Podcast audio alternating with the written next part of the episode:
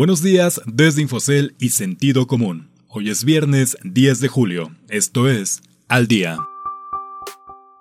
Minuta revela dudas sobre reapertura económica y nuevo brote de COVID-19. La inflación acelera a mitad de año por reinicio de actividades. Volaris logra diferir a dos años el arrendamiento de aviones. Hola, soy Ricardo Legorreta y estas son las noticias que debes saber para estar al día. Banco de México incierto. La Junta de Gobierno del Banco de México está dudosa sobre el futuro de la política monetaria nacional, debido a la incertidumbre que sigue acechando a México y al mundo, reveló la última minuta.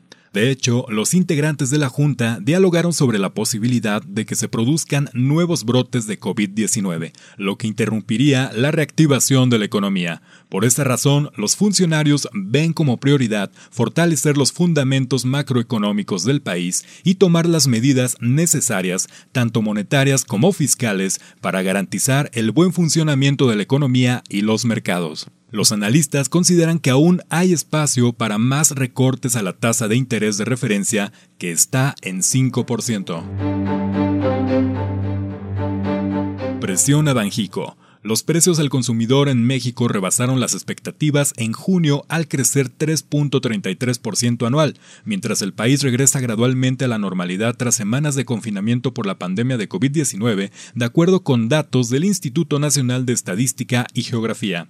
Este nivel es el mayor desde hace cuatro meses y rebasó las expectativas de los analistas encuestados por Infocel, quienes anticiparon un incremento anual de 3.25%. La inflación general comenzó a repuntar desde mayo, impulsada por el alza de los precios del combustible, luego de que en abril tocara su punto más bajo. Los analistas prevén que esta tendencia continuará, lo que pondrá presión al Banco de México, pues sigue muy de cerca la volatilidad en torno a los precios de bienes y servicios.